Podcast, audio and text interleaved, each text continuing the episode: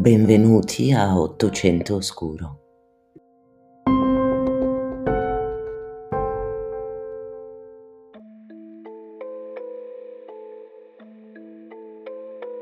Thomas Neil Cream nacque a Glasgow il 27 maggio del 1850 e quando aveva 4 anni si trasferì con la sua famiglia appena fuori Quebec City in Canada.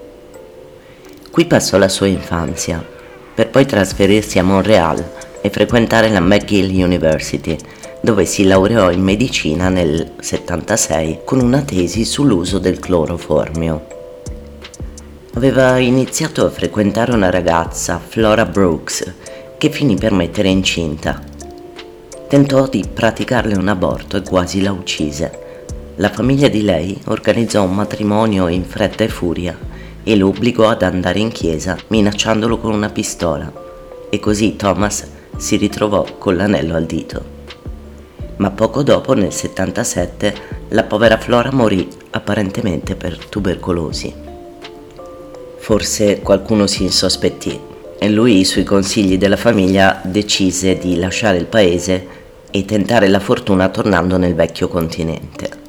Partì per Londra dove fece pratica post laurea al St. Thomas Hospital Medical School e successivamente ottenne ulteriori qualifiche come medico e chirurgo in Scozia a Edimburgo. Ritornò quindi in Canada per esercitare a London in Ontario. Nell'agosto del 79 intraprese una relazione con Kate Gardner, che però quello stesso anno fu ritrovata morta in un vicolo dietro lo studio di Cream incinta e avvelenata col cloroformio. Cream, interrogato dalla polizia, dichiarò che era stata messa incinta da un noto imprenditore locale, ma venne lui accusato di omicidio e tentativo di estorsione. Fuggì dunque negli Stati Uniti, a Chicago, dove stabilì il suo nuovo studio medico a poca distanza dal quartiere a luci rosse, offrendo aborti illegali alle prostitute. Nel 1880 morirono due donne che avevano chiesto il suo aiuto, Mary Ann Faulkner e a dicembre Miss Stack. Ovviamente parlo di aborti praticati dalle prostitute, ma con tutta probabilità all'epoca qualsiasi donna che volesse abortire veniva definita prostituta perché ritenuta tale, quindi prendiamo sempre con le pinze questo tipo di informazioni. In ogni caso per queste due donne di cui vi accennavo per il primo caso Cream fu interrogato e poi rilasciato a causa di assenza di prove, mentre per il secondo accusò un farmacista della zona e ancora una volta la polizia non riuscì a trovare prove certe della sua colpevolezza. Nell'aprile dell'81 una donna di nome Alice Montgomery morì per avvelenamento da stricnina dopo un aborto illegale praticato in una pensione a un isolato dallo studio di Cream si stabilì che era stato un omicidio, ma il caso non fu mai risolto. Il luogo, il periodo e le modalità dell'omicidio rendevano ovviamente Cream un sospettato. Dopo tre mesi, il 14 luglio, fu un uomo a morire per avvelenamento da strecnina. Si trattava di Daniel Stott, residente nella contea di Boone, Illinois. Si era rivolto a Cream per un farmaco contro l'epilessia la morte fu attribuita a cause naturali, ma fu lo stesso Cream a scrivere al coroner, accusando un farmacista della morte di Daniel.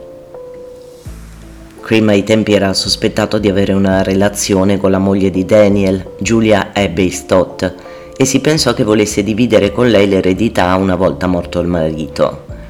Fu arrestato insieme a Giulia, ma lei aveva testimoniato contro di lui, affermando di non avere mai avuto intenzione né di lasciare né di uccidere Daniel e di non conoscere Cream. Venne condannato solo lui e gli diedero l'ergastolo da scontare alla Joliet Prison. Ma Cream aveva santi in paradiso, o forse un po' più in basso. La sua famiglia era molto potente e suo fratello chiese clemenza, probabilmente elargendo tangenti alla polizia, e ottenendo dal governatore Joseph Pfeiffer un ordine di scarcerazione nel luglio del 91. Uscito di prigione, Cream si ritrovò anche piuttosto ricco. Qualche anno prima, mentre lui era in carcere, il padre era morto, lasciando ai figli una cospicua eredità di cui ora, uscito di prigione, aveva diritto. Con quei soldi partì per l'Inghilterra, arrivando a Liverpool il primo ottobre dello stesso anno.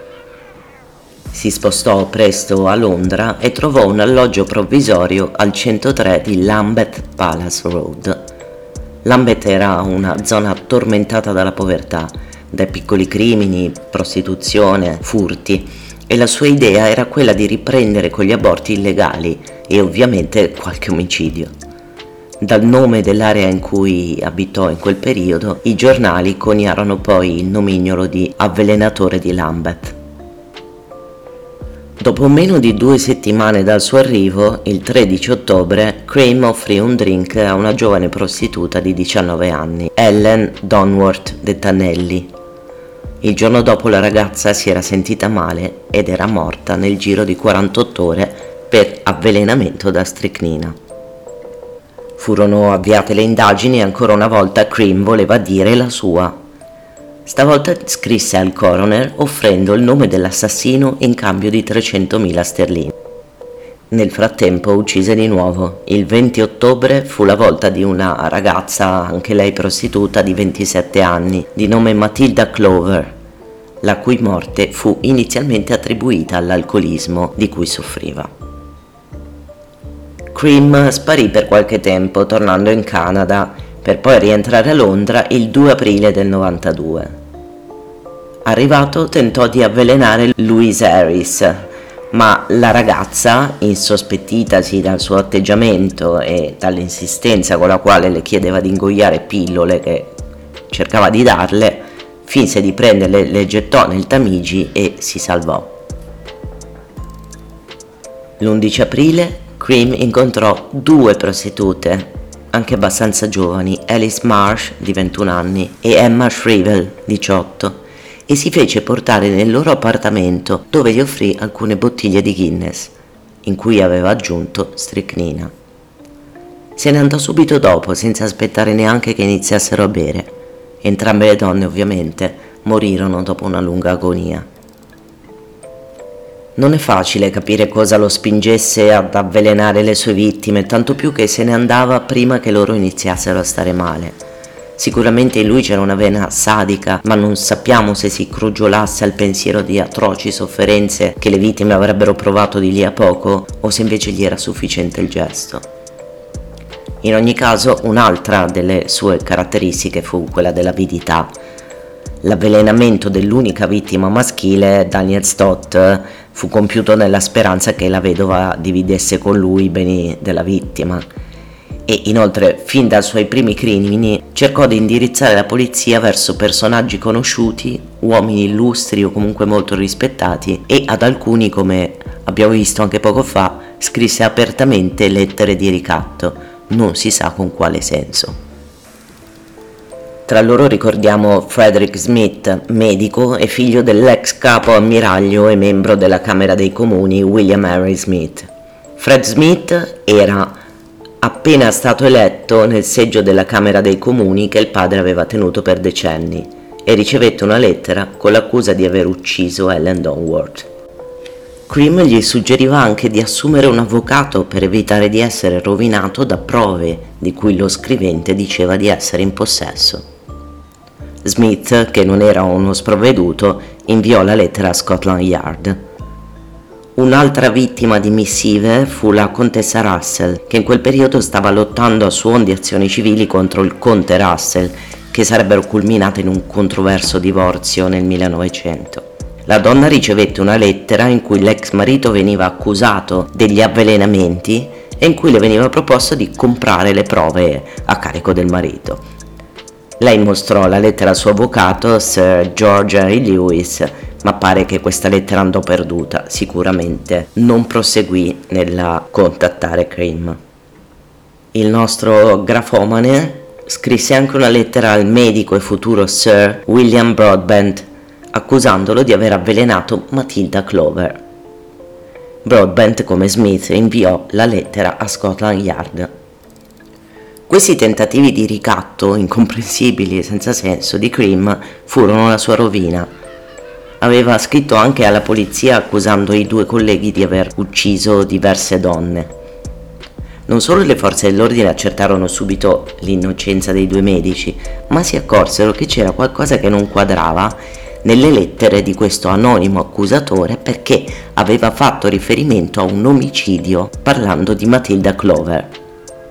Se ricordate, la morte della Clover era stata attribuita a cause bene o male naturali correlate al suo alcolismo. La polizia si rese quindi conto che questo accusatore, che aveva scritto la lettera, era l'omicida che i giornali avevano soprannominato avvelenatore di Lambeth. Ma Cream era ancora più stupido. Non molto tempo dopo incontrò un poliziotto di New York che stava visitando Londra e che aveva sentito parlare di questo avvelenatore di Lambeth. Cream gli fece una panoramica accurata dei luoghi in cui le vittime avevano vissuto. L'americano lo raccontò a un poliziotto inglese che trovò la vicenda palesemente sospetta. La polizia di Scotland Yard mise Cream sotto sorveglianza, scoprendo subito la sua abitudine di frequentare prostitute. Contattarono la polizia degli Stati Uniti e appresero della condanna per omicidio con avvelenamento del 1881. Quindi il 13 luglio del 1892 Cream venne accusato formalmente dell'omicidio di Matilda Clover. Stavolta il processo durò poco, dal 17 al 21 ottobre del 92 e si concluse con la sua condanna a morte, con un'esecuzione per impiccagione che si tenne il 15 novembre alla prigione di Newgate. Il suo corpo fu seppellito lo stesso giorno in una tomba senza nome all'interno delle mura della prigione. Grazie per avermi ascoltato anche con questa storia un po' surreale e ci sentiamo per il prossimo episodio. A presto.